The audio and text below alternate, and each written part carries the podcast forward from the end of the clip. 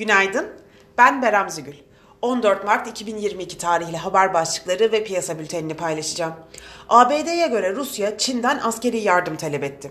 Rusya Maliye Bakanı rezervlerin neredeyse yarısına erişemediklerini açıkladı. İran nükleer müzakereleri de Rusya-Ukrayna savaşı sebebiyle aksıyor. Artan enflasyon baskısıyla ABD tahvil getirileri yeni eşikleri aşıyor. Diplomatik trafiğin hızlanmasıyla petrol fiyatları gerilerken ABD hisse vadelileri yükseliyor. Piyasalara genel olarak bakacak olursak, pay piyasalarında Türkiye'nin Rusya yaptırımlarından kısmen daha az etkilenmesi nedeniyle Borsa İstanbul'un yurt dışına göre güçlü görünümü devam ettirmesi ve kısa vadeli yükseliş eğilimini koruması beklenmektedir. Borsa İstanbul'un cuma kapanışına göre ABD vadelileri negatif seyrediyor. Asya borsalarında da negatif ağırlıklı karışık bir seyir var. Teknik analiz verilerine bakacak olursak gün içinde 2026 ve altına gerileme trade amaçlı alım fırsatı, 2086 ve üzerine yükseliş trade amaçlı satış fırsatı olarak takip edilebilir.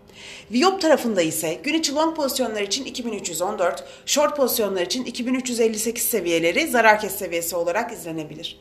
Borsa İstanbul'un ve endeks kontratının güne yatay başlamasını bekliyoruz. Kazançlı günler dileriz.